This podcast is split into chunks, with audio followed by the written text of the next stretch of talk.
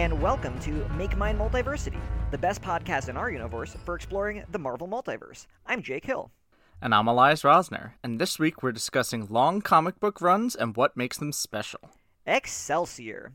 So, yeah, I was thinking about how people are often lamenting the death of the long comic book run and um, how they seem so rare today to get a long comic book run. But before we can even get into that, Elias, I was wondering if you could uh, tell our listeners how you would define a run in comics. It's a hard thing to define because, kind of like how many, many years ago the Supreme Court said that they know pornography when they see it. Yeah. That's what I feel like when I see a comic book run. I just know it when I see it. But often, as I'm thinking about it, I, I think comic book runs tend to be defined by their writers. It's a writer or a team that has lasted on a singular title or potentially across multiple titles, but we'll probably get to that uh, over many years uh, and has lasted with it a long time. Kind of like how one might say Dan Slott had a 10 year run, even though he was not consistently on that book over those 10 years. Right, because uh, it started off, he was one of a couple of writers, and then he was the one who stuck around. But every so often, a couple of those original writers would come in and substitute in for him for sometimes long stretches of issues, sometimes for months. Mm-hmm. Um, but it's all considered the Dan Slott run because he was the most consistent present. Yeah. Um, yeah. But yeah, so like a run of issues is just a number of consecutive issues, usually in a series, but even that gets kind of complicated. And they're Yeah. usually by the same author. But this is kind of why I think it's an interesting question, because like there could be a run defined by an artist. It's just uh, less likely because of how much longer it takes to draw a modern comic book than it does to write a script. Yeah, and often artists are the ones that are either pulled from or leave a book before a writer does. Because a writer can, depending on who they are, bang out 10 scripts a month. And that's like on the high end. That's like Bendis, Jeff, uh, Jeff Lemire. And uh, Charles Soule. Oh, God, and yeah, and Charles Soule. Like, really prolific writers. Uh, and then others, you've got like Dan Slott, who gets maybe one a month, maybe. One script in? Yeah. Well, no, he was doing, he was definitely he was doing Iron Man and Fantastic Four uh, together recently, and he was um Yeah, but he needed a co-writer on both books to keep him. You remember those those delays on Silver Surfer? right, uh, yeah, and he was doing Silver Surfer while he was doing Spider Man, and Silver Surfer seemed like more of the passion project Yeah, than Spider Man, which he would had been on for ten years at that point. Um, but um, yeah, mainly I, I would just I would be, I guess I'd be interested. There's been kind of experiments where they've tried to uh, base a run around an artist. Like, do you remember when there was that Black Widow series that uh, was by Chris Samnee and uh, Mark Waid, and Samnee's name always went first, even though Mhm. Marvel usually lists their writers before their artists. yeah, Um, I feel like they were trying to do a thing there, but kind of petered out because again, it's just it's it's like a it's like a sport almost. It's it's really uh, drawing can be really physical. yeah. It, it's pretty grueling. There's there's a reason why uh, artists often have to take longer breaks and why double shipping is anathema to them. Well, I, I'm thinking specifically now of uh, Jamie McKelvie, who his um he's a pretty was a pretty prolific artist, and he had some serious health problems. He has joint problems now uh, due to his drawing so much. Yeah, Uh, and he took, I mean, he used this year of COVID to take a year off from drawing, but he's got another book that he's writing and drawing coming out soon with Matt Wilson. that'll be fun. I'm I so don't excited. remember the title. I can't remember the title either off the top Like of my the, head. the the Killing Sea, Uh, something like that. The Killing Skies, maybe? something like that. It's not a Marvel book, so we don't have to get it right. Not here, at least. Not here, at least. But so here's my here's my ultimate question: is um, how many, how long? So how many issues? Because generally, com- generally comics come out one issue a month, uh, with some exceptions. But like uh, superhero mainstream Marvel books that we're talking about, most of their series is going to be one issue a month, and each issue is an episode, and uh, you get the next episode month by month. So how many issues or months or whatever would you measure it until you would consider it to go from a short run to a long run? Like what's the threshold here? I think it has to be number of issues Mm-hmm. over time. Okay. So if you were to write out an equation, yeah, give me your equation.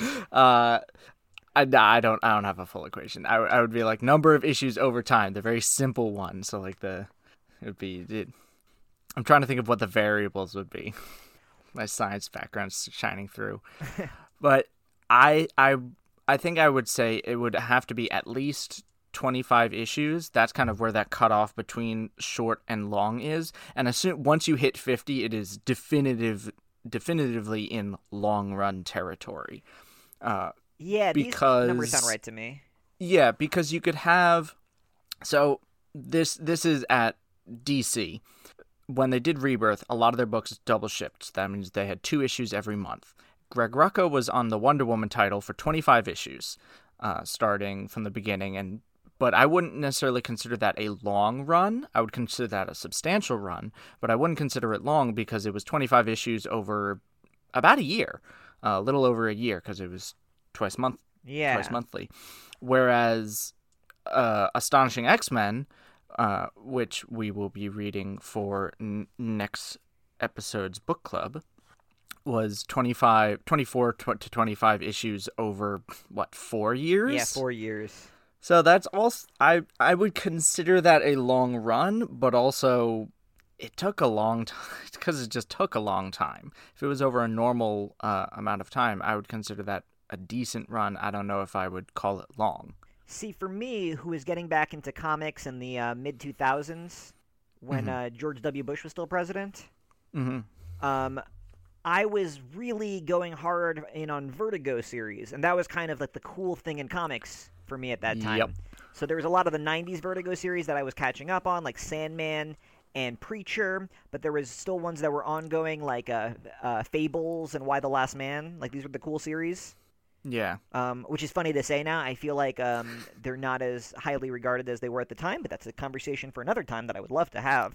But um, and those kind of, I guess, gave rise to the image, the similar creator on Image ongoing series, where like it's got a beginning, a middle, and an end. It's one creative team and it's one consistent story. It doesn't spill into any other issues, so it's uh, besides its own uh, Mhm. series, right? Because like, Y: The Last Man is Y: The Last Man number one to number fifty, and that's the series. And Sandman is uh, gets a little weird later, but it's mostly number one to number sixty or so.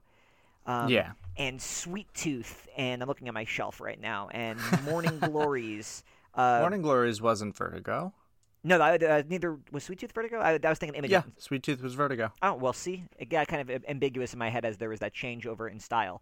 But my point being that um, I feel like once you've cle my threshold is once you've cleared 40 issues, that's officially a long Oh. run. Um, and I think 25 is a good number too, but between 25 and 40 is a little ambiguous to me for the reasons you're saying. Because with double shipping and whatnot, you can get 25. Yeah, it, you could get a whole 25 issue series out in a in a year. Yeah. Um, but um, it's hard. It's hard, you say? It's hard. There's there's not there's no like hard and fast rule for this. Uh, it's kind of like trying to figure out if something like what's a mini and a maxi series. We kind of we kind of have ideas of that, but I want the listeners to know that I really I, I have a huge bug up my butt about this, and I freak out, and, and no one else on the site appreciates it. And I want the readers to know that Elias is very nice to me about how crazy I am with what counts as a mini and a maxi. Like he's Yeah. very or patient with my stu- limited. Yeah, or a limited series. Just I I hate all these, and I what I like about Jonathan Hickman, or one of the things I like about Jonathan Hickman, is he's always um, exploding the conventions on that. Where he made where House of X and Powers of Ten were two series that were one series, and the fact that they were called two different things was a lie because you have to read them alternating from one to the other, except when you have to read them twice in a row with an arcane reading order. Um, but it's a 12 issue series with two different titles in order to like categorize them thematically. And I'm like, whoa, that guy's using the whole buffalo when it comes to uh, comic book medium malarkey. it is a lot of malarkey. Um, Gotta love gotta love that. Now, a lot of people talk about long runs on comic like they're inherently better, and I, I don't want to assume that going in. Like, uh, do you do you have a particular affection for longer runs? I do. I think part of what I like about longer runs is that it meant that either Marvel or DC trusted the creators enough to leave them on the book.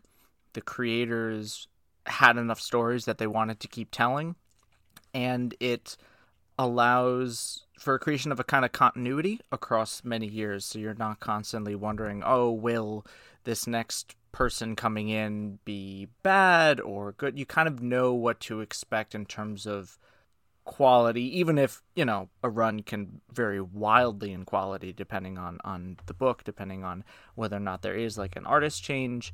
But there there can be a lot more intentionality to a longer run that isn't there for shorter runs.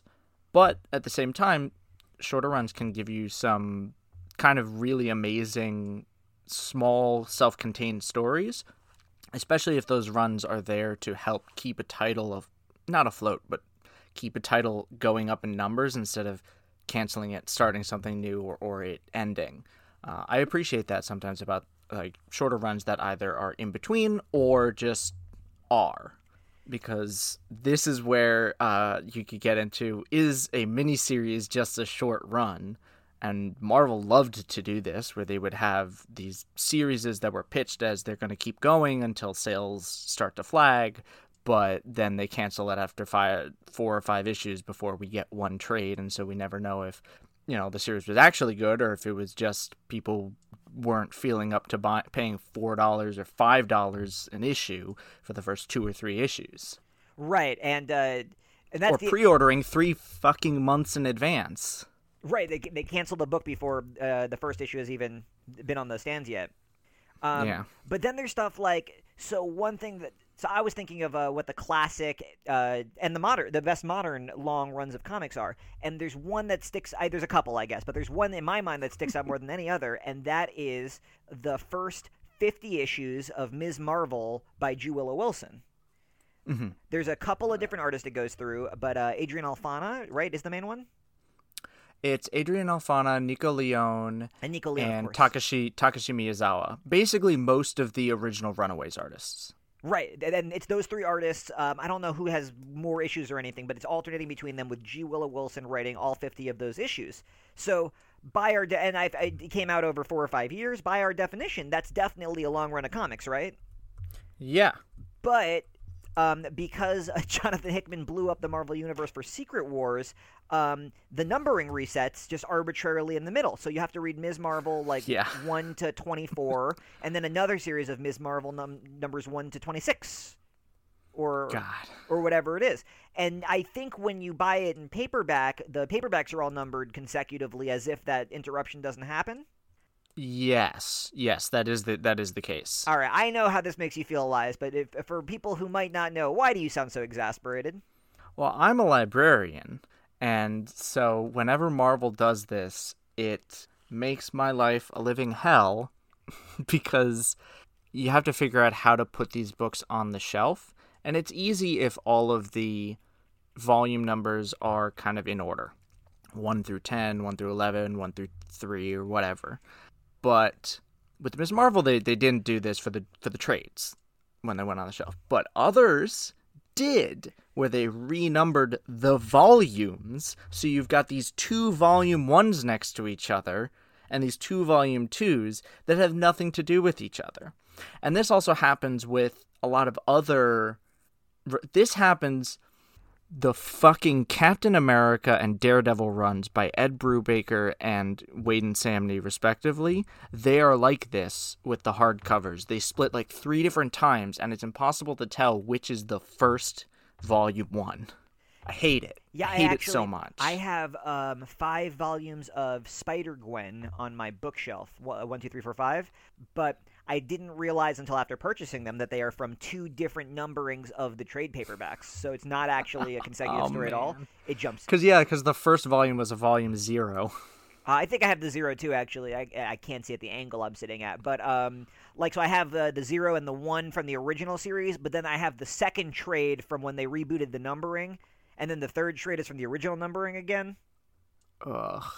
This is all. This is all the the the first run, not the the second one. This is from the first two runs, and the third run yeah. that you were thinking of is uh, the one that's called uh, Ghost Spider, which I don't have any trades of. Oh, okay. Well, actually, that one also split twice because it started as Spider Gwen Ghost Spider and then just became Ghost Spider. Do you have like a good inside reason why they do this? I've always heard that um, some executive has claimed that um, that rebooting the numbering um, boosts sales, but I've looked at the sales numbers, and that's not really true as far as I can tell. I mean, maybe they're privy to secret numbers I don't know about. I mean, that same. I think it was that same executive said that infamous statement back in like 2015 that diversity hurts numbers. I'm pretty sure that was like 2018. Which is 2018. Oh, even worse. Like that was, which is that's not exactly what was said, but that was the gist of the statement, which is a little bit of bullshit. I mean, it's, a lot a, of bullshit. It's a lot of. It's both bullshit morally and factually. He's just a, Yeah. He's being an asshole. and He's being a racist asshole and hurting his bottom line. So he's Yeah. achieving nothing and uh, and giving everything away. Yeah, so I I think the the conventional wisdom is give a new number 1, people will buy it because they think, "Oh, it's easy. It's easier to get in on." Uh, because it's not issue 632 or whatever, which would scare away new readers who want to read it from the beginning. But I mean, I think this is mostly a holdover from the 90s, for being totally honest. I think the 90s really hurt the way Marvel and DC specifically think about publishing. Um, And which is crazy anecdotally. I used to work at a comic shop, and I had this one customer who I loved. He was a sushi chef, and he would come in every Thursday night with a can of Red Bull that reeked of whiskey. Um, which I imagine he was mixing the two, and like not my preference, but like damn if that guy wasn't confident uh, strolling into my comic shop. And um, his whole thing was he hated all this reboot. Uh, uh, hap- all these numbers getting reset all the time. So he would look for, but he liked Marvel books. So he would go in and he would look for a Marvel book that had um, a number of paperbacks going up into like the teens or something that didn't get the number reset because he knew he could enjoy, uh, and he would buy uh, one book a week. And that was like his little treat. And he would presumably get really buzzed and drunk on his uh, caffeine and his alcohol. And he would read like uh, long runs of X Factor or Captain America or something, as long as there was like 14 plus trades in the collection wow. uh, because he knew he just wouldn't have to contend with that or make a mistake. I think he got burned one time, but that was like his, his sales hat patterns were just based on Marvel's publishing bullshit. Like they had conditioned him to buy uh, a smaller range of books because they kept on dicking around. Huh. Yeah, I mean, I never put much stock in the new number one equals new new boost. I think it just it it ends up serving to alienate readers, Yeah, new and old. I think mo- mostly, uh, I think it it just alienates current readers. New readers could theoretically en- enter on that new number one, uh, especially if you're you know brand new. And I don't want to knock that, uh, but it should be, and this might be a different conversation. It should be up to the comic book store to make new readers feel comfortable and help them find where things start because they are in this situation supposed to be the experts and so they should be doing that now I'll give you the tales from the comic book shop sometime. yeah uh, i know that is not the reality but Uh, not for any like secret. There is no but insidious reasons. Just uh, yeah, it's as Yeah. with all the, it, these things, it's complicated. Um, Yeah. But we're not just talking about uh, what prevents people from getting into long runs. I kind of wanted to just um, mention. I know you're a fan of way comic books that take full advantage of the medium. Uh, like we were just talking about how Hickman used the idea of a miniseries to thematically organize his story. Um, But we're talking about long long runs. So do you think are there any particular long runs that stick out at you that the length of it is part of the selling point, is part of what makes the series so great? yeah there there are definitely a few uh, i could i'm i'm just gonna list them now so Yeah, please. uh, we've got walter simonson on thor that was the, one of the first ones I was thinking of. Um, I think actually that's pro- that's also one of the definitive long runs because it was clear it, it was so clearly planned from uh, and if it wasn't he did a damn good job of making sure it felt that way I, I'm sure he uh, he diverged from his plan sometimes, but he uh, there's so many things that show up in the early issues of that that pay off so well at the end, and yeah, Yeah. And then we've got Louise Simonson on New Mutants. Uh, I don't remember how long she run ran on Power Pack. um, throughout the late '80s. Have you read either of those? No, I haven't. You're just listing classic ones. Those those are ones that I that I know by reputation. and I've wanted to read them, but the the Simonsons defined Marvel for a long time. Yeah, well, about uh, ten years, right from like the mid '80s to the mid '90s. Yeah, and then we've got J. Michael Straczynski on Spider Man, which we talked about at length in a previous episode. We talked about at length. Jason Aaron on Thor. That's the one I was thinking of as like the modern masterpiece of. It's an epic story, told in an epic way over a zillion issues, and and a zillion titles, which is both infuriating and yet he he made it work, which thank goodness. Well, that's the thing, uh, right? Is that um, because him writing Thor lasted through so many different uh, movements and editorial offices and just all and events and all these different things. The the story when you go back and read it, it really feels like you're reading ten years of Marvel. Yeah, and it also feels like you're reading like different lost tomes. Like you find one, and you're like, here's the complete story of this chapter, and then you find another book, and you're like, oh, it's the next story, instead of it feeling like, oh, this story just kind of was cut at the end and started up again here. Yeah, a, a well planned series instead of uh, someone you reaching the end of of book th- four of of uh, a Song of Ice and Fire and going, why the fuck did it end here? Yeah, and that Thor, I don't know if you have more examples, but that Thor one I think is the. If you're interested in reading a long run of, of comics, go find a reading list online. There's many websites that uh, specialize in this very thing, and mm-hmm. uh, just like read all of the Jason Aaron Thor chronologically, and that will show you th- the power in having a long running comic that um, can, just does things that a miniseries is not equipped to, to do. Yeah, and having great artists that stick with it with the occasional breaks. Yeah. Which make which really helps define the run instead of it being a, a churn of artists for whatever reason. Well, stuff like uh, there's the big part, there's a big storyline in that where Thor no longer is worthy and he can no longer lift the hammer, and we get a new Thor. Um, but we don't stop following the Odinson, and his adventures are super interesting uh, when he's the unworthy Thor. Yeah. Um, right, I'm gonna just list off a few more oh, yeah, long runs real quick. So we we already had Miss Marvel by G. Will Wilson and then we've got Chris Claremont on X Men, or I guess X Men, and then many titles, so many titles. Peter David on Hulk, Al Ewing on Hulk, which is modern and still going, still going. Jonathan Hickman on Avengers slash New Avengers, Ed Brubaker on Captain America, and then we've got uh, Ryan North, Erica Henderson, Derek Charm, Clayton Cowles, and Rico Renzi on Squirrel Girl.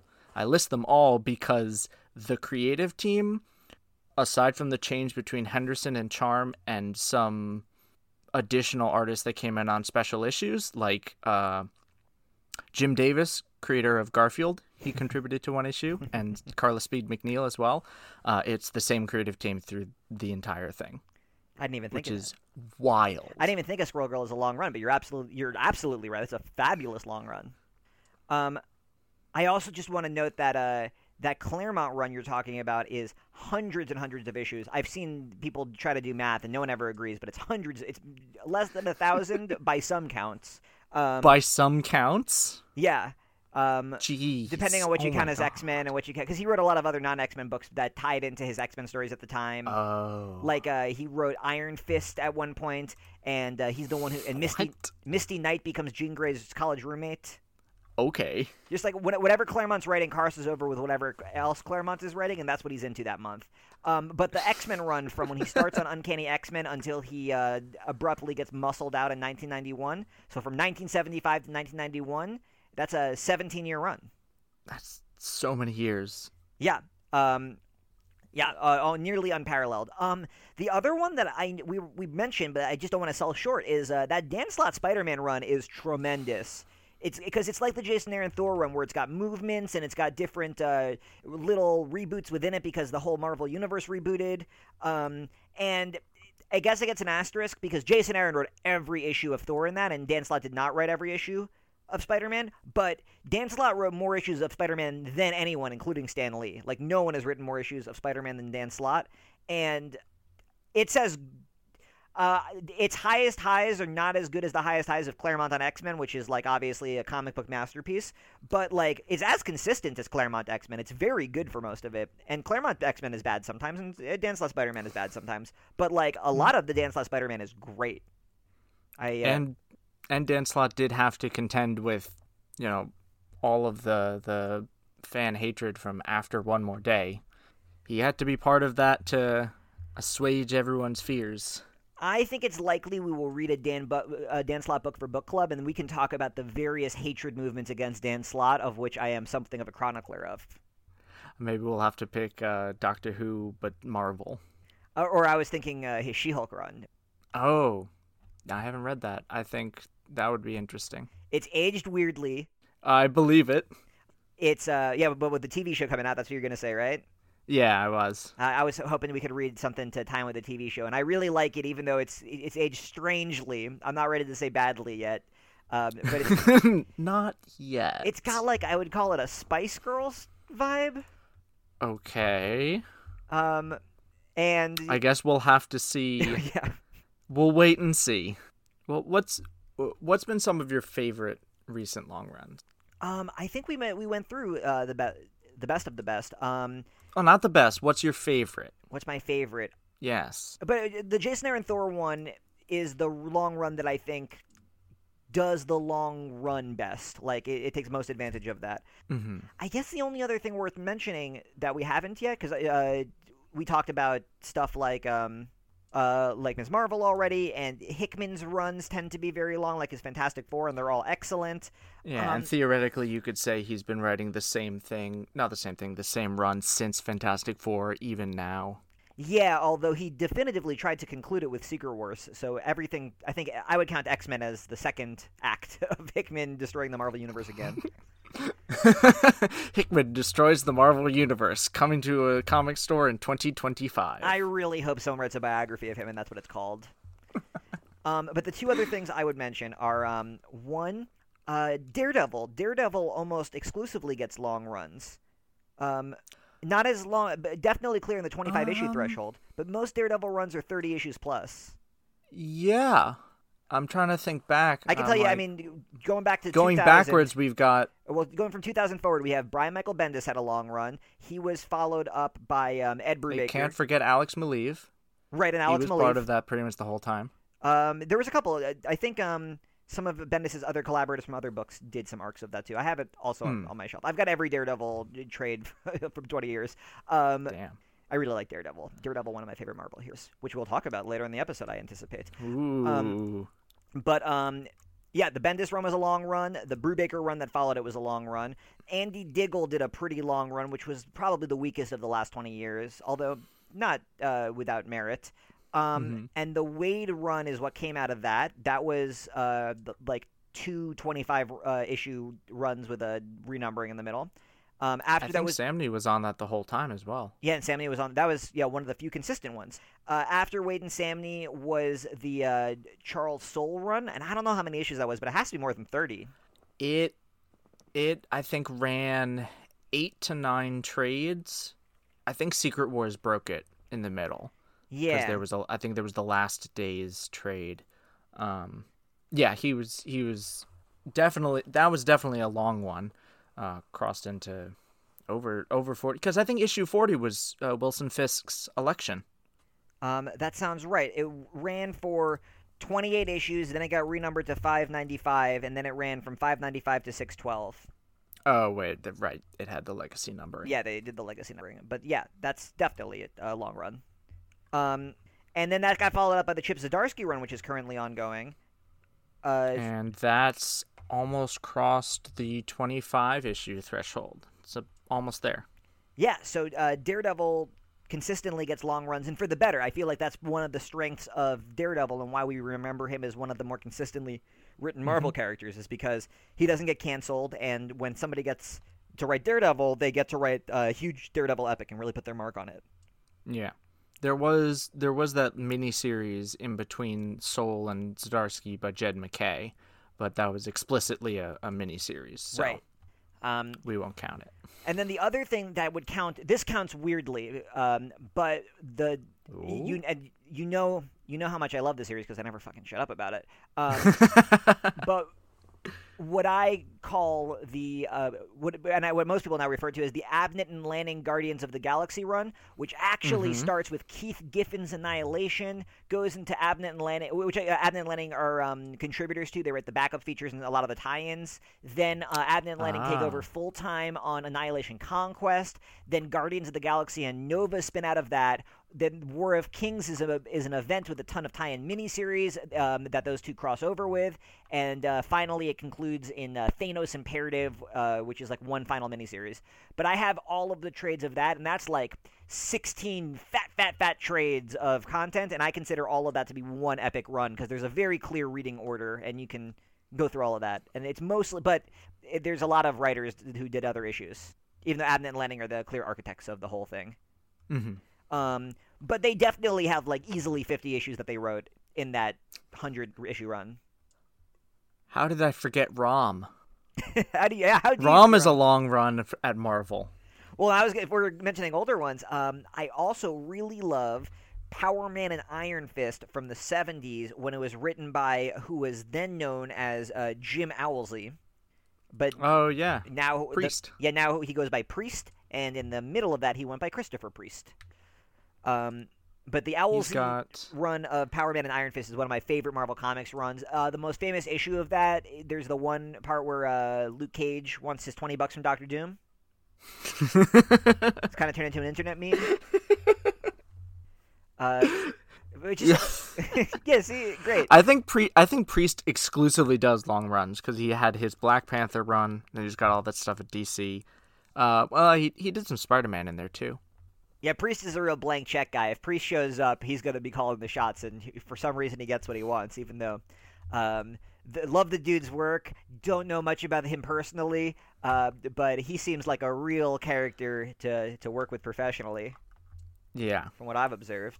Um, but I love this this run from the seven. It's one of the most high energy, just like imaginative things where every issue you're reading it and you can't believe someone thought of this. And you can't believe that you didn't think of this. And, and you know when you feel those things simultaneously, when you're just Yeah. like, "What madman Yeah. was this? And why am I not the madman?" An alpine skier with a freeze gun who wants to turn New York into a resort town. what? Yeah, that's just like a one-off issue that I I, uh, I own in floppy from the '70s. Okay, Um, all it's right. All stuff, it's all stuff like that, and uh, and then they never show up again, and you're just like, where does he? Or uh, and like, uh, but then there's running jokes like uh, Luke Cage is constantly at a war with their coffee vending. They have like a vending machine that pours you coffee, and uh, even though Mhm. he's got unbreakable skin, it's always burning him. He, he just like can't get the machine to work. and It's always trying to kill him. And everyone's like, Luke, it's not hard to use a coffee machine, and, and he, Luke just like can't get over it. It always it's something always else different. A great run, just a real, uh, old school Bronze Age, funny, imaginative adventure stuff. I love it. I don't really have anything to add to that. How do you follow up on Evil Coffee Machine? I mean, I guess we could follow it up with a commercial break. Oh, that works. Hello, podcast listeners. We're the hosts of the DC3 cast. I'm Zach. I'm Vince. And I'm Brian. Each week, we discuss most of the new releases from DC Comics, focusing mainly on Rebirth, Wildstorm, and Young Animal. We also look at the news of the week, discuss the film and television adaptations of DC material, and dig into industry rumors. We've also had a number of DC creators on our show, like Scott Snyder, Jim Lee, Christopher Priest, Steve Orlando, and Joshua Williamson. So, if you like Borat jokes, My My wife. bad Dan DiDio impressions, This is bad? What the f? and an in-depth look at DC each week, join us every Wednesday morning at multiversitycomics.com, Apple Podcasts, or your podcatcher of choice. Come get Jurgens with us. Welcome back, everyone. I hope you enjoyed the sweet, sweet advertisements. We don't know what they are ahead of time, so uh, it could be anything from cheap cologne to panels in motion to us. Maybe we'll put an ad for our own show in our show, Showception. Audacious.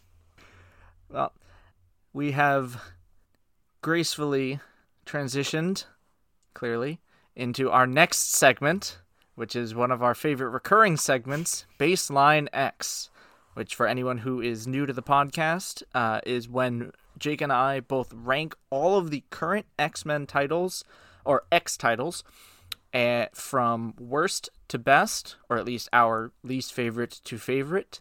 Uh, and this is including everything starting from House of X Powers of 10 all the way up to, if not the most recent month, the most recent completion of all of the current issues as of the time of recording. So if it seems like we didn't cover something interesting from an issue in between what we're talking about and when you're listening, uh, we probably haven't read it yet. Yeah.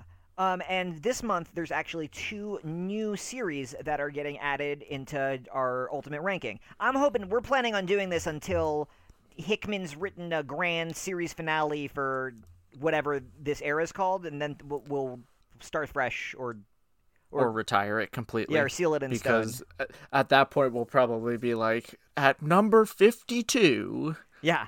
and Um, it'll just be an entire podcast. But there's now 16 uh, series uh, it- running in this, and um, I guess they come with some qualifications that I would like to briefly explain. The first new series is Juggernaut, which I think I'll be talking about a little bit more in the segment. But uh, Juggernaut is, I believe, set to be a mini series, yes, 5 issues. a five issue mini series.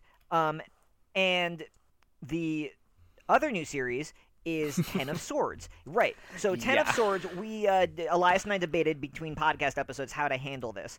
And what we've decided, so Ten of Swords is the X Men event. We'll be talking about that too. That um is starts with a one shot called Ten of Swords Creation. In the middle, there is a uh, interstitial issue called Ten of Swords Stasis, and I believe it ends with Ten of Swords Destruction. Is that correct? Well, so it's three one shots. We're not counting the three one shots as th- three different series. We're counting the three one shots as a mini series. But we're also going to be counting uh, toward the Ten of Swords ranking every tie-in issue that go into it. So a lot of series are going to be having multiple tie-in issues, which we'll also be talking about. And so those issues are just going to get double counted. They count towards the overall quality of their respective series. So an issue of Excalibur or X Factor that's very good is going to up the ranking of those series, but it also could up the ranking of Ten of Swords. Um, That's correct. so just like deal with it. That's how we compromised. There was much debating. Elias and I give this stuff a lot of thought. Yeah, we was we were like, how do we do this? What do we do? Because X, because ten, ten of Swords is gonna be utter bonkers nonsense, and Hickman's like, oh yeah, it's a twenty-two issue event. Get fucked. Right. But I will say that for all of Hickman's Get Fucked Moxie, he puts very there's very clear reading orders Mm-hmm. and lists in the back of all of the X comics. And um the He's way very fair. Yeah, he's very fair and egalitarian about how he approaches that. You can read everything in order if you want to, and he also they're color coded, so you know there's some series that he thinks are going to be more important overall. There's some series that uh, if you skip them, it won't impact your understanding of everything. Just the the I appreciate the clarity of this because of all the contentious comic book following issues that we talk about usually. Yeah, I'm really curious how this is going to be collected. I wonder if it's going to be like two big omnibuy, where it's just Ten of Swords Part One, Ten of Swords Part Two, or if they're going to be like, oh yeah, here's 22 issues in one volume, have fun. Uh, they're definitely going to do well. I, yeah, I don't know actually. I think it's gonna, yeah, it's going to be in um, one or two collections though. Yeah, it'd probably either be 11 issues each or 22 in total. Either way, I'm excited to see what's go- what's coming up. Um, But before we get to that, we got to do our rankings. Yeah. So, um, how do you want to do the rankings this month? You want to? Yeah, you you start us off, and I'll I'll follow up since you are our resident expert. Are we going back and forth, or should I do all my rankings? Yep, back and forth. All right. So there's 16 books now. My lowest ranked at number 16 book is Wolverine. Uh, mine's still Fallen Angels. I talked at length last time, but um, just briefly, I think that Fallen Angels has gotten a lot of well-deserved criticism for being a pretty utter failure as a book. But I think that Wolverine is skating by on the strength of having famous and well-liked creators and a famous and well-liked character. But it, the book is unambitious and as much of a failure as Fallen Angels, and for that, it is below in my ranking. And I can't believe how many people are acting like Wolverine's good. It's a disaster. I have it. Yeah. What's your 15? My 15 is I think Angels. I know. yeah, my fif- my 15 is Wolverine. That hasn't changed from last time. Uh, I I still contend that Fallen Angels was a failure in every possible regard, and I thought the ideas were stupid to begin with. So I am enjoying Vampire Wolverine, and I like the art, so it gets a leg up on that Fallen Angels. All fair. I'm kind of uh, making this. I'm intentionally being a little provocative by putting Wolverine down there, but I was just just because I think it's worth mentioning. I I feel strongly about the low quality of Wolverine. In truth, those books are pretty neck and neck for me. Um, my number 14 book is X Force. Same here. Um, I, the only thing I want to mention about X Force quickly is recently there is a story in X Force where Hank McCoy is arresting every mutant who is Russian Yup. in kind of a metaphor for police state tactics. And while I agree that those are uh, politics that are worthy of criticism, I find the whole thing unpleasant to read and kind of ham handed and poorly handled. Yeah, it's it's something. I think uh, let's come back to that. Okay, sure. Uh, you're number 14. My number 14 is also X Force. Uh, my number 13 is X Men Fantastic Four. We're at the same place there. Wow, we're uh, we're merging into one being. Uh, my number 12 is a book I know you wanted to talk about this month. Is New Mutants. Uh, my number 12 is Giant Size. Um, my giant size has fallen in my rankings, but is still higher than this. What's your number 11? My number 11 is a series I do really. So now we're moving into territory that I actually like these books a lot. New Mutants is the last one that's a little shaky. I sometimes like it, I sometimes don't. This next book I really like. It's Juggernaut. Oh, I also have 11 at Juggernaut, but that's because I'm more lukewarm on it. Um, here's what I wanted to say about Juggernaut. First of all, I love Juggernaut. Juggernaut, underrated villain. Everyone th- remembers him from uh, the cartoon or from the toys or whatever, but Juggernaut is great. He is one of those villains who um, he shows up, he does bad stuff, but it's at five o'clock and it's closing time. He'll go to the bar, and if he sees a guy who he was just beating up while he was on the clock, he'll buy him a beer. Juggernaut is uh, holds no malice. He is a chill dude. He is uh, enthralled by a chaos god, and he's very professional. He's also one of those ambiguously gay characters who uh, I don't know if he was uh, intended to be gay, but he's got a husband, and in the 70s they couldn't be explicit about that, but he and Black Tom Cassidy definitely married. No doubt in my mind about it. Um, and I love their didn't relationship. They're scumbag husbands, and uh, they're always they're always together, and they're both just like very professional in how they do their villainy. Um, and they're kind of lovable losers. And uh, I love the character. And the reason I like this book as much as I do is written by Fabian Nietzsche, Ni- Fabian Nicieza, I believe is how you pronounce it. Nicieza. I've never said it aloud. I've heard it said out loud so many times on other podcasts, and now I am just like in so much fear. Uh, but by Fabian Nicieza, who was um, one of the definitive X Men writers of the early '90s, and probably one of the best X Men writers of the early '90s. Uh, he also wrote. Uh, the Cable and Deadpool series, which in my estimation is the series from which Deadpool got popular. Mm-hmm. Um, and his Juggernaut series that he's writing is penciled by Ron Garney, who I quite like. Um, what impresses me so much is Fabian Nicieza is writing this Juggernaut series, which I don't think anyone was asking for. Um, it, which kind of feels disconnected from the rest of the Dawn of X stuff. And I, for all those reasons, it seems like a real hard sell. And it's about uh, Juggernaut connecting with um, like Gen Z street kid who wants to get YouTube famous. And Mm-hmm. everything about this sounds like a fucking disaster. Who wants to read about like an old boomer Gen X man writing about the relationship between like a gruff muscle head lug uh, connecting with a teenage girl who wants to take cell phone videos? It's charming as hell. It feels really fresh. I just can't believe how uh, much he still got it. Nietzsche is just like a, such a good writer that this thing that on paper I would really recoil from, I think is really fun actually. Hmm. A pleasant read. I was pleasantly surprised. Yeah, I don't generally like uh, Fabian's work. I really didn't like his Nightwing stuff, but uh, Never read his DC work. Can't speak to that. yeah, but I'm I'm also enjoying Juggernaut. It's just not blowing me out of the water. I'm I'm all right. yeah, I think it, I think it'll ultimately be pretty forget uh, forgettable. I just love Juggernaut, and I'm impressed with how hard he brought it, considering how much he stacked the deck against himself by again writing about the most annoying thing I can think of, which is an old man writing about a teen who wants to be YouTube famous. Can't think of anything more annoying than that. Yeah, yeah, yeah, yeah. So, what is next in your order? My number ten book is Giant Size X Men. Oh, all right. I've got Cable here. Uh, do you want to talk about Giant Size X Men? Uh, once we get to the end of the list, Okay, sure. I figure we'll I figure we'll finish the list and then come back. Um, My number nine book is Empire X Men, the miniseries tie-in. I also have it at number nine. Um, my number eight is Cable, a series I'm still rather enjoying. I have New Mutants there. New Mutants has fallen for me, but it's still I still really enjoyed those early issues, so it's why it's still sitting high up. Okay, and again, once we get into the top ten, uh, solidly, I like all these books. It's not an insult at this point. It's just a, a matter of how good. Yeah. So my number seven is another new addition to our list. Is Ten of Swords. Really? You have it that low. Interesting. Yeah. I've got uh Hellions here. Um, for me, Hellions is one step above at number six. And this is where I've got your good friend Marauders. Um, you know, I know that you have a real uh, glitch about this, and I uh, I hope one day you can get well. Um, my number five is X Men. I've got Excalibur at number five. I got Excalibur at number four. I've got X of Swords at number four. Um, at number three, I've got X Factor, but this is like now the, we're, the divisions between my top three are so thin at this point because X Factor, holy shit.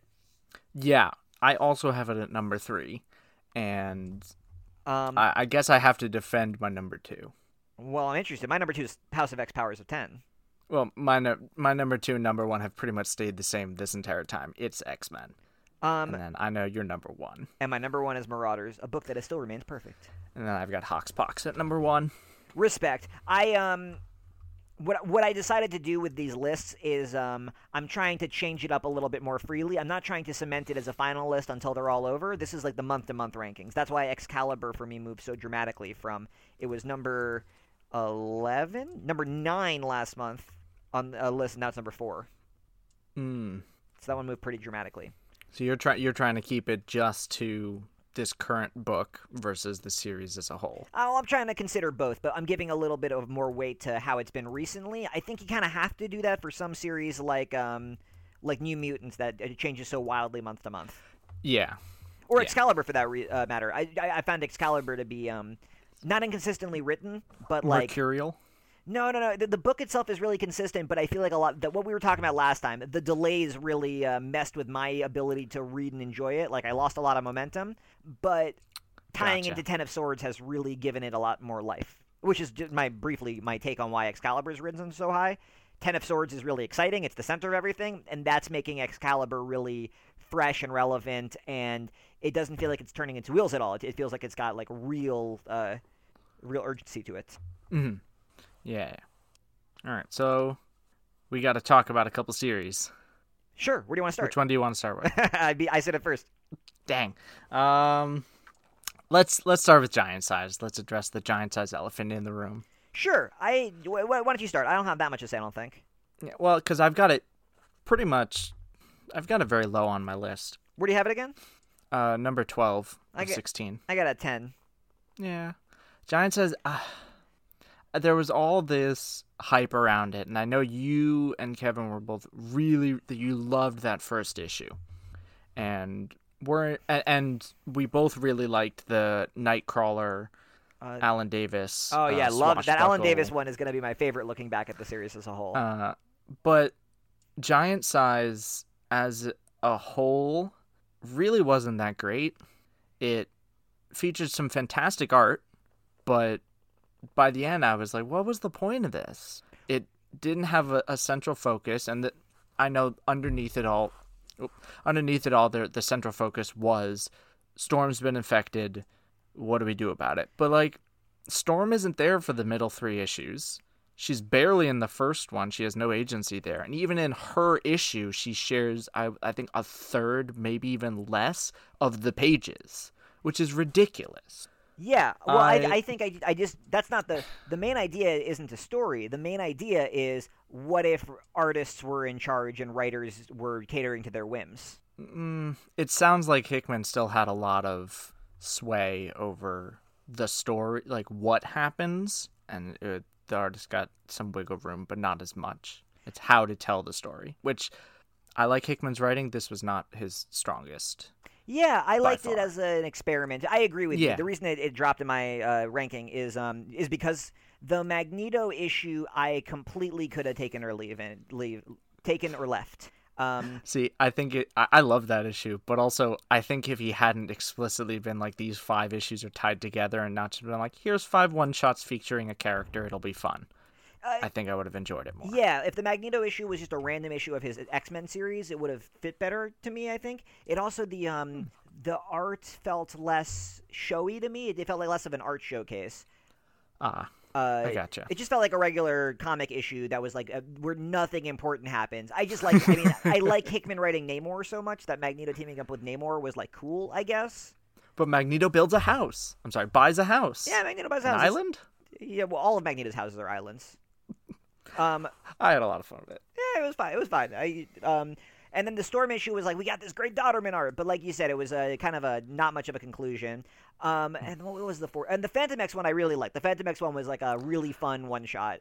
Oh, I could have left that. I was so bored. Um, a lot. it was pretty callbacky. I feel like if you read a lot of Fantomex stuff and then you read that issue at the end, you will uh, might be more warm to it. Um, Probably. This was basically my first introduction to Fantomex, other than, you know, the general consensus of, oh, Xavier's back and he's in Fantomex's body. I'm like, all right, cool. It has it, it means nothing to me.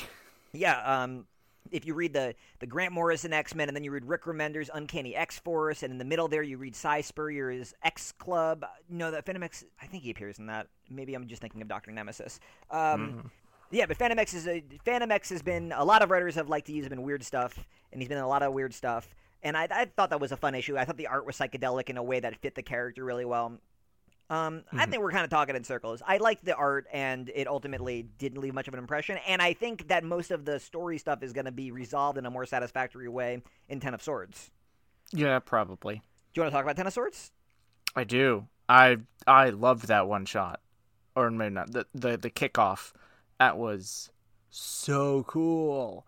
Also, I so I th- this month I didn't read any of the X Men books or the X books until basically the end. So I read them in publication order, one right after the other, instead of week to week Sure. and that meant I read X Men followed by X of Ten of Swords, and going from end of chess match with this character who I I haven't been saying it aloud here, but also spoilers for Ten of Swords, It'll be a couple months old at this point. We'll be behind the times. but still spoilers for for creation if you have not read it yet. Uh, I feel like we should we should always be like spoilers for whatever books, but Yeah, we're, we you can be, assume we will be talking about it. Yeah.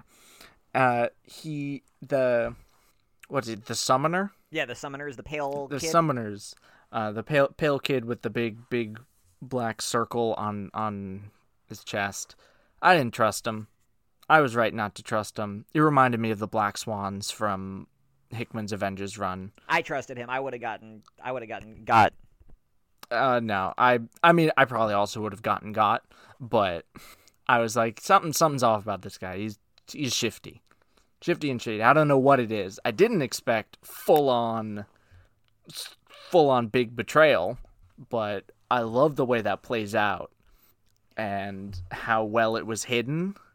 I expected him to just kind of be like chaos imp and just like stand in the background and be like, "Oh, I didn't know what would happen," but not like really trying to do anything. Ten, Ten of Swords is great. It's um I talk about So it at good. length in the Mutantversity column, but um I know that Tini Howard is a big D and D fan. I assume Hickman's played more than no D and D in his life, and um it just like I feel like they were play taking their favorite parts of different uh, Planescape D and D campaigns and being like, what if the X Men were my ca- player characters in Planescape? And if that means something to you, then you should be pretty excited because that sounds like a rad comic. And now we can give them swords. Yeah, and just like the swords is cheesy as hell, and I'm glad he's like, you know what's cool is lots of different types of swords. What if one sword was a katana and another sword was a robot who was your best friend? And I was like, yeah, bring it on. And then what if one sword was a space station? yeah, and I got very excited about that. Uh, just uh, real good first issue, and real good second issue. My number three series, X Factor. I enjoyed the second that that issue. I did not like it quite as much as the rest of X Factor. I, mostly because uh, Carlos Gomez's art. It, I don't know, it, it fit the Ten of Swords material, but I missed Baldeon's, I missed Baldeon's art, and I don't know, the costuming just felt wrong. the the two reasons why that issue of X Factor blew me away so much. One is that there's been a couple of different ways that different writers have tried to fuck with the idea of re- of resurrection since, hmm since the idea was introduced, and Yeah. all of them kind of had me. You know, I, I would smirk and I'd be like, "Oh, that's kind of cool." This blew my mind. Which Oh yeah. the idea that I, I yeah we were talking about the X Factor number four explicitly and spoilerifically. Um, if a mutant dies in Otherworld, then th- when they're revived, they will be an amalgam of random versions of themselves from across the multiverse, essentially meaning that their soul is annihilated and that they are a new being. And the book just starts to get into the philosophical implications of that, and I am like floored by high concept sci-fi shit that just like the fact that Leah Williams, who seems like a real meme lord fun times person, is also doing uh, Hickman's sci-fi stuff like better than him is just like watch out. Leah Williams is the real shit. Yeah. And the other thing is then she concludes by doing like some I don't know, some ominous Tolkien style fantasy poetry. Uh, I don't remember that. Oh, the in the data page. Uh, Polaris recites it, and then I think Warlock Oh yes. or uh, Cypher translates it, and then it's on the data page, and uh, Cypher tries to like uh, understand what it means. But she just like writes a very like uh, you know three for the uh, elves and five for the dwarves and one for the Dark Lord on his dark. How do I identify the the ten swords? Well, one one glows, another is a person, another will fuck you up because it's made of souls. But I I just loved the poetry. Just like she was like, we're doing a fantasy story. I'm gonna write some uh, cheesy fantasy poetry, and it ruled. It was so cool. It sounded like Dark Wizard shit.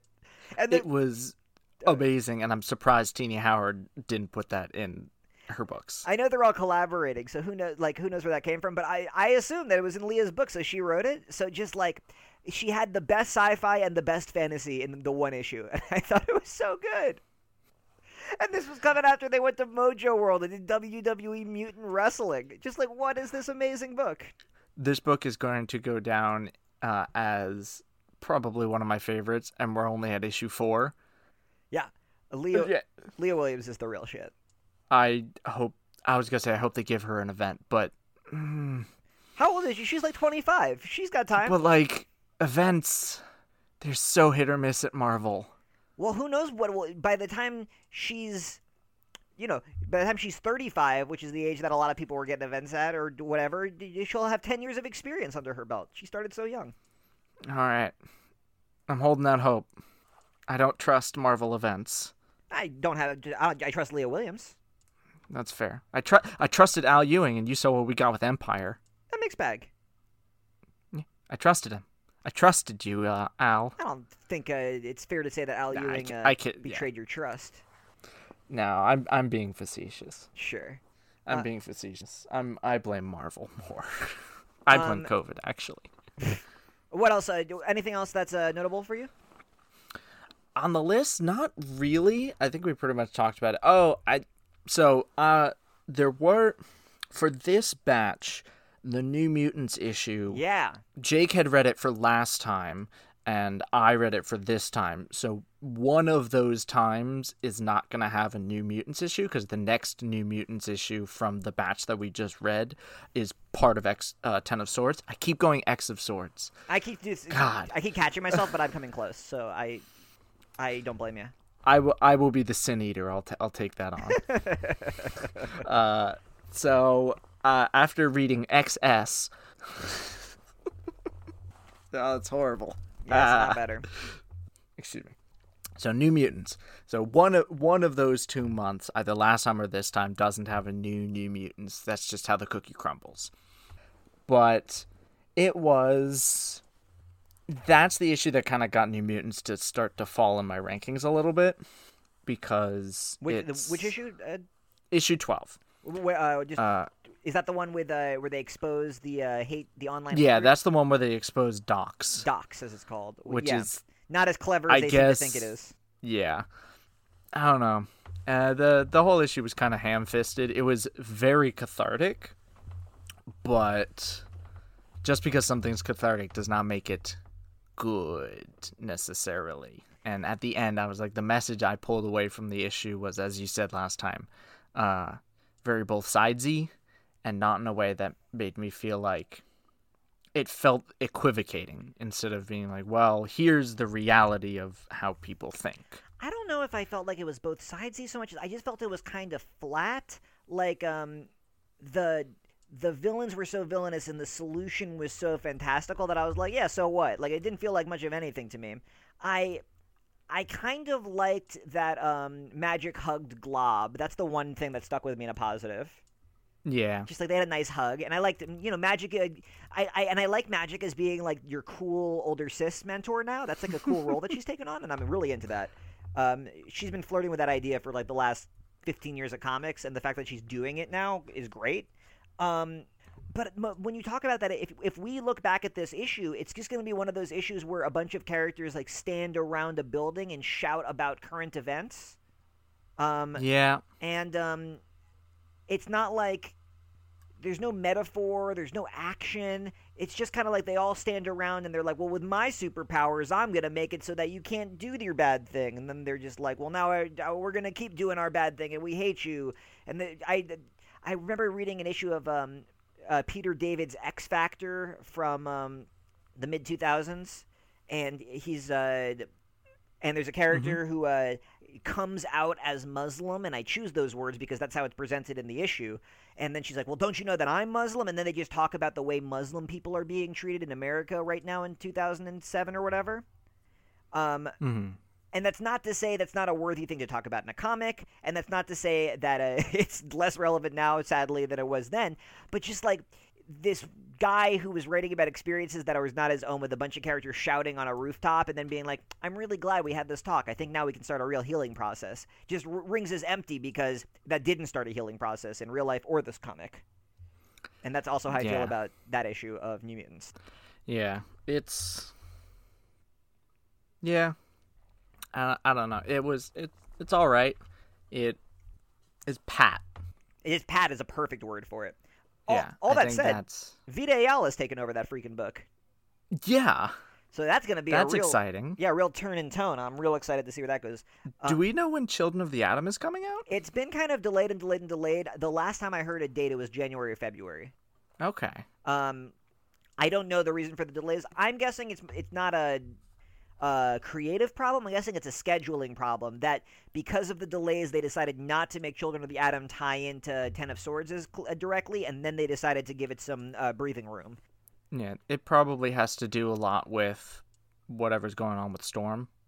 I like the sound of the that. temple. I hope you're right. That was that was my impression.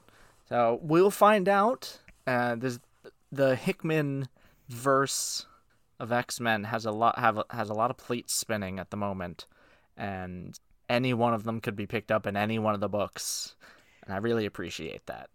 Uh, the one other X book I want to mention before we end the segment this month mm-hmm. is Hellions. Um, oh, why? Are you caught up with Hellions? Are you having a? How are you finding Hellions overall? Just like it's fine. Yeah, I'm enjoying it. It's a bunch of you know, it's the garbage team doing garbage things, and they all fight and hate each other, and I think that's a very interesting dynamic. Um, I feel so strongly about it for two reasons. One is that this character, who is I think kind of become the main character and protagonist, uh, the man we're now calling John Greycrow. Greycrow, yeah, um, is sort of a nothing background villain who is on a team with a lot of other villains. Mm-hmm. Um, and but I now, yeah, I really want to keep reading about this character who's been around for you know since the '80s. He's been around a long time. This would be like if somebody did a mini series about Fancy Dan from the Enforcers and Spider Man. Mm-hmm. And you were just like, oh yeah, Fancy Dan has a rich inner life. Give me a Fancy Dan ongoing. right? Doesn't that sound ridiculous? You talk about this all the time with these with these like random mini series. like when we did uh, Eleven. Do I always bring up Fancy Dan? I do love Fancy. No, Dan. no, no, not Fancy Dan, but like random. Like it's the Grant Morrison effect. Take a, a random Z-list character that showed up in one issue, and make him super important. What's so interesting about the way it happened with Grey Crow, though, is in the marketing for the book, they weren't like, "Oh yeah, this is gonna be the book that makes you like Grey Crow." They're just like, "Yeah, he's like one of the guys on the team." But everything that happened with him was some of the I I was really drawn to him in this series. I found him like really compelling, and I liked his attitude, and I just think he's like he's got the stuff. Yeah, and I the second thing I don't know if this is the same, but I'm gonna go out on a limb is with Madelyne Pryor. Yeah, Yeah. this was So I don't know a lot about Madelyne Pryor. I asked about her in a previous episode, and we won't get into it now. We won't get into it now. Should we do a Madelyne Pryor episode? Maybe we'll read um Inferno for book club or something. That's a big. I will have to, because it sounds like it's going to be an important event at some point. But the whole thing with Madelyne Pryor is so interesting because here, you know, whenever you've got villain teams, you need an extra villainous villain to be, you know, the the antagonist, or they're fighting against like the good guys, but the good guys are being douches.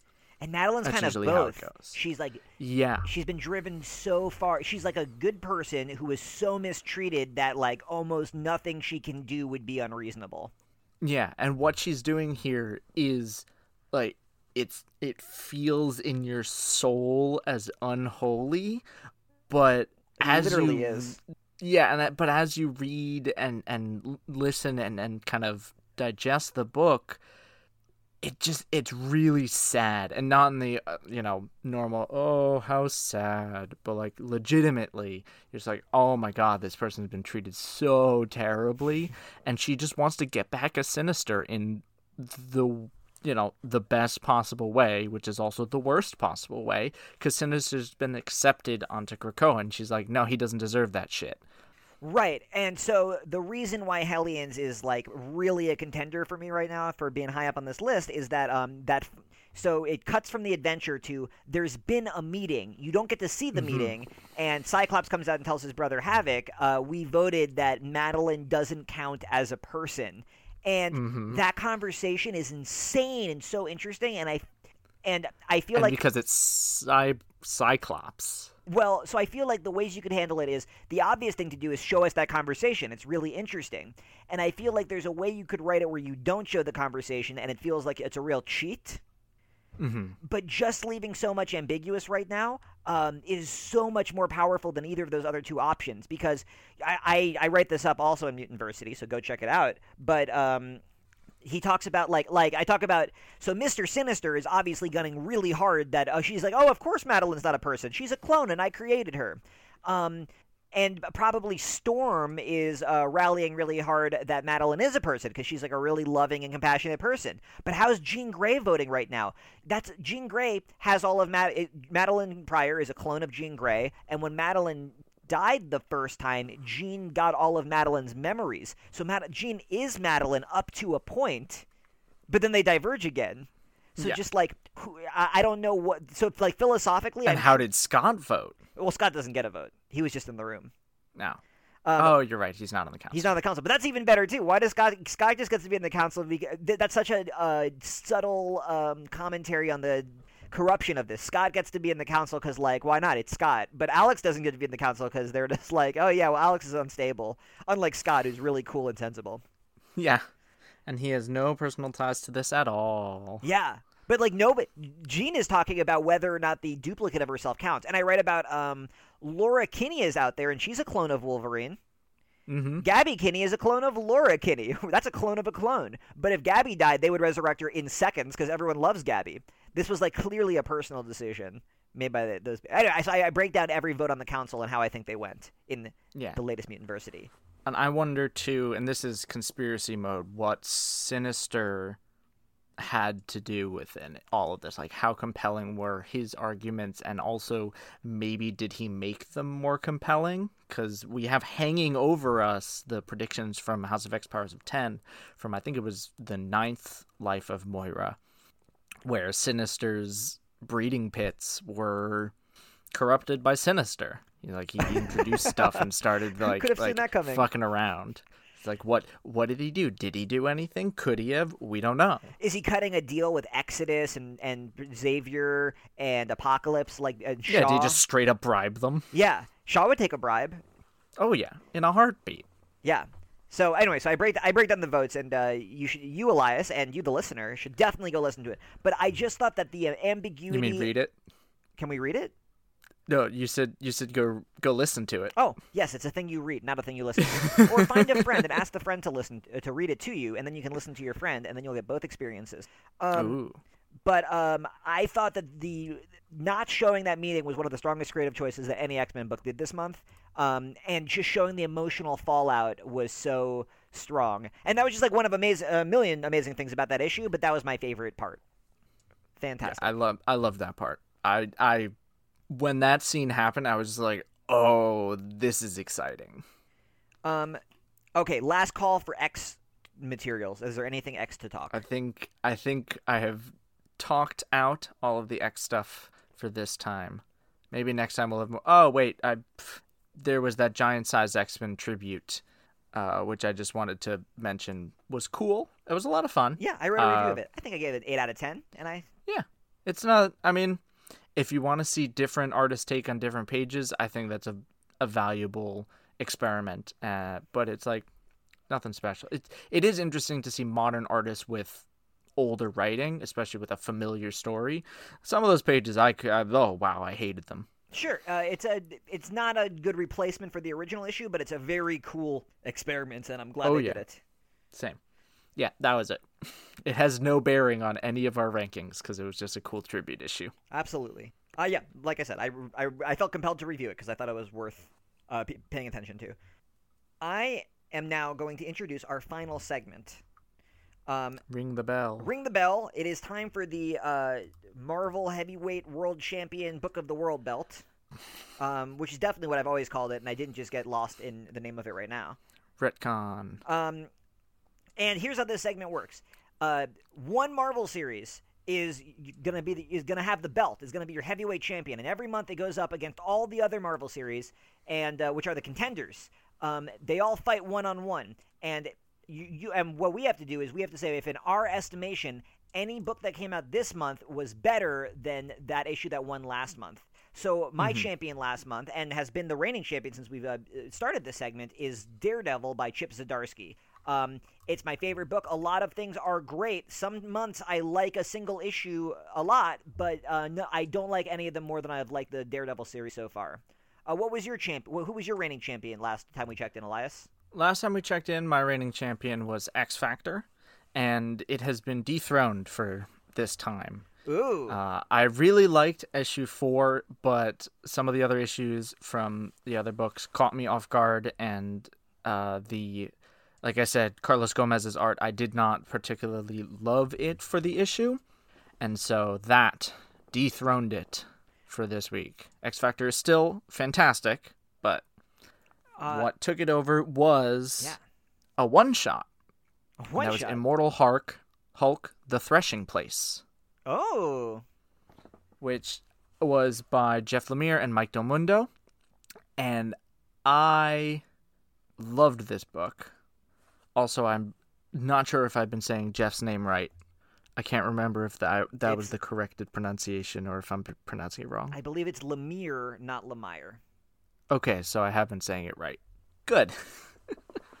yeah, so, so Immortal Hulk Threshing Place took over, and I think a lot of this comes down to Mike Del Mundo's art. I haven't seen it in a while, and it just it blew me away. It's a nice small story.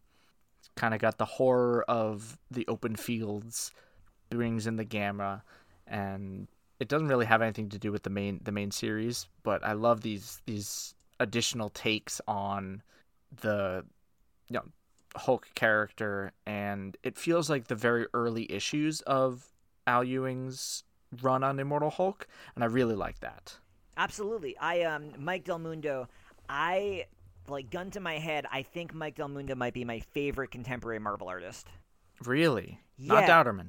Um, I really like Dauterman. Dauterman also like uh, has been having such a strong couple of years that's brought him up in my estimation. I was kind of I was a little late to the Dauterman party for uh, I know a lot of people have loved him for a long time.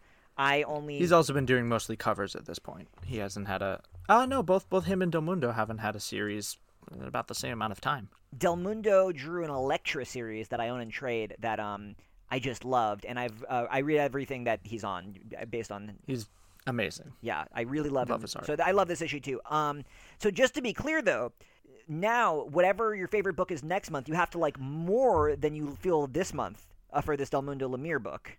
Yeah. If y- if you read it and you're like, wow, that was uh, really good, but I don't know that Del, that Del Mundo book, as even though it's a one shot, it can continue to uh, reign. Mm-hmm. Yeah. I mean, both Immortal Hulk, She Hulk, and X uh, X of Ten of Swords, Ten of Swords creation were strong contenders for that top place, but it all came down to the reading order.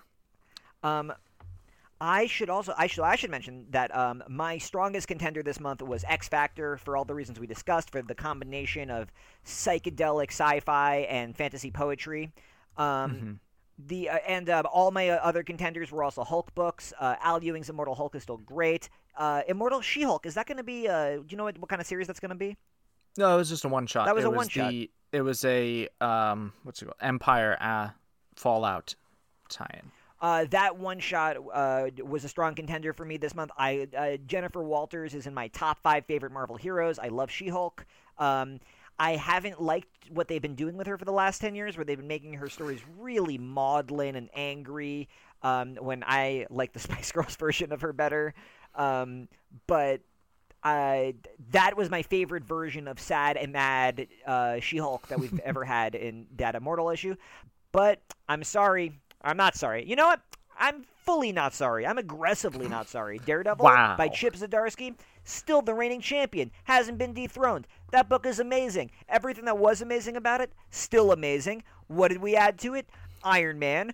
What's Iron Man doing? Uh, he is not doing that Bruce Wayne meme and uh, buying buildings. Uh, Daredevil's just like, use your wealth, buy a building, defeat an evil real estate bad guy. And Iron Man's just like, what? But that's really expensive. And Daredevil's like, sucks to be rich, I guess.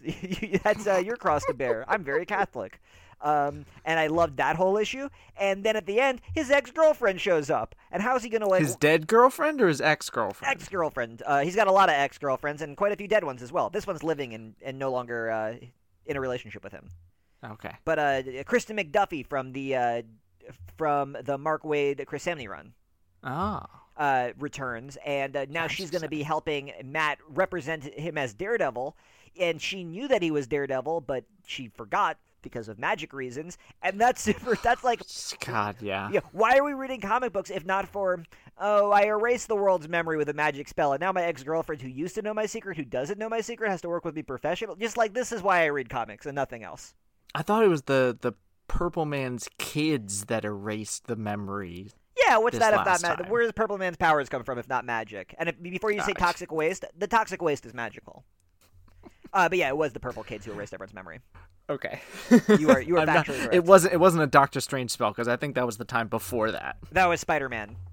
Uh, No, was, that was Mephisto. um, Welcome to Marvel Comics, everyone. Everyone's secret identity has been given up and then taken back at least once. one time Tony Stark built a satellite that erased everyone's memory. What? I think in the early 2000s or the late 90s. I, I have Oh to look this up, but th- there was a satellite involved. Um, and then the one other thing I want to mention as a strong contender, and I saved it for last for um, it's kind of ambiguous, is uh, this isn't a Marvel 616 series or even a Marvel superhero series, but I have been loving the current Doctor Aphra series. Have you been following this one? Are we sure that it's not Marvel 616 Um, and not just in a galaxy far, far away a long time ago? That's a great point. There has been a time when uh, we have brought the uh, Chewbacca once crash landed on Marvel Earth in the 70s, I think. hmm But since Disney has made all these purchases, uh, Marvel and Star Wars has not crossed over canonically or otherwise. Um, See, I always thought every single one of their licensed properties was canon to the Marvel 616 universe, like Conan. well, Conan has been brought in in a couple of ways explicitly and like interacted with Marvel characters. Oh, that's what you mean. Yeah. Um, okay. Anyway, I don't know if the listeners feel that Star Wars should be uh, in contention for best Marvel series, but it's published by Marvel, and a lot of the uh, same creative people are involved.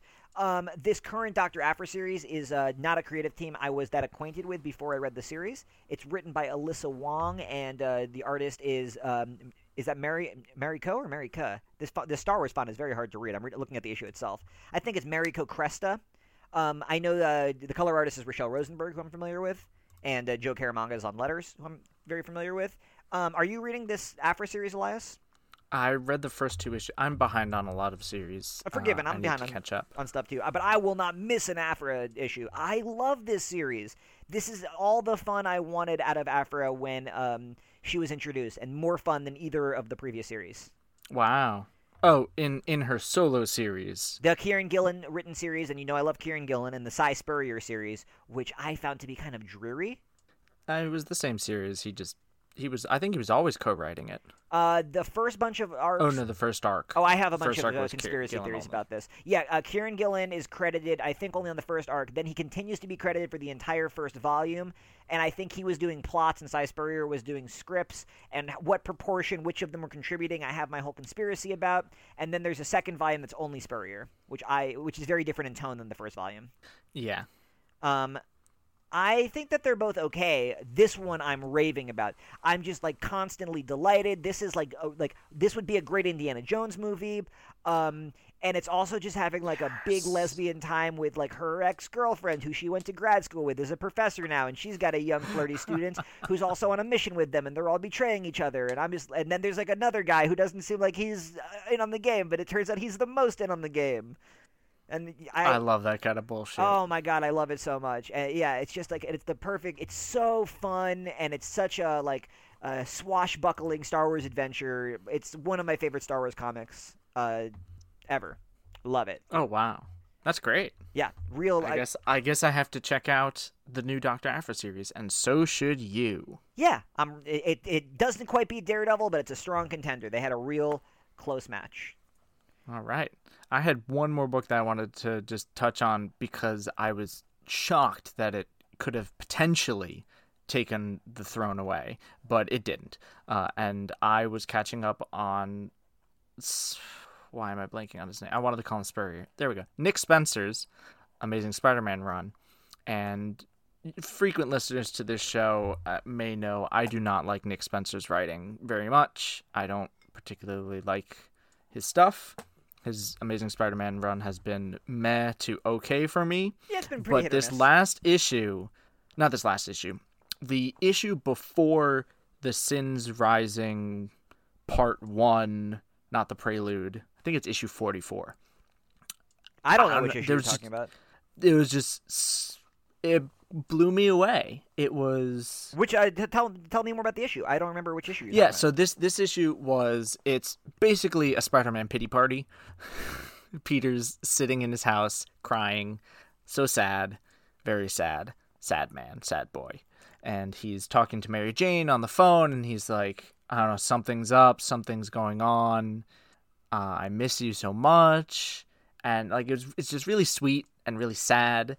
Uh, and then it turns out that it's all a dream because the kindred has him swallowed up by uh, what's it called by sand, and Sin Eater's there. Is I must name have missed Sin this. Eater? I must have missed this issue. Oh, I I found it really good. I really It liked sounds great. I I've been Uh, liking that more yeah, than you. it's one of one of my favorite issues by um, Spencer thus far. Uh, the first, I like the art in the first half better than the art in the second half. I don't know why they split it. This is another book that sh- that double ships, and I hate that. I hate it so much. Um, because we've lost a bunch of great artists. Ryan Ottley hasn't been on the book in forever. Yeah. Patrick Gleason had got like two issues. I haven't seen him. In Mar- he has an exclusive contract with Marvel, and he hasn't drawn anything. I don't know where they're putting him. So, anyway, my gripes with with Marvel editorial and the artist choosing decisions aside, I really like that issue. That's strong praise because you, yeah, you're really. I suggested we read what is famously Spencer's best Marvel work, which is um, Superior Foes of Spider-Man, and you even uh, sneered at that. So deep is your uh, Yeah. disdain for Spencer. So maybe this will soften you to the idea of reading that because uh, Let's hope. because I think you'll like Superior Foes a lot. Yeah, I Uh, think I'm I'm interested because it was that good Peter Parker work. It wasn't Peter Parker as Spider Man? It was just Peter Parker as Human Man. Yeah, and be just focusing on that spencer captured something really good and then i mean he had to ruin it by having mr cackly Centipede Man show up and be all like, "Oh, I'm mysterious and evil," and we don't know shit about him, and we're not gonna learn shit about him in the next arc. And Classic then my long-term problems with with Spencer's plotting here is, is catching up with him. It reminds me of the Clone Saga, and I don't like it. Um, I don't like it. well, regardless, that gives our reader, our readers, our listeners who are also our readers. I don't know the difference between ears and eyes this week, but uh, if you're listening to this podcast, that gives you a whole bunch of Marvel books to uh, to peruse at your leisure. Ozim and Naim.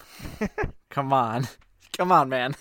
Um, Anayim, Yadayim, Oznaim.